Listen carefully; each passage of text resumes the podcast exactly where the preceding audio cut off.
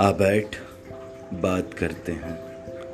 आँखों में आँखें डाल, दिन को रात करते हैं। एक अरसा गुजर गया, मिला नहीं तू। आज सुकून से मुलाकात करते हैं। जी हाँ मैं हूँ राजिद शर्मा और आप सुन रहे हैं दास्ताएँ राजिद।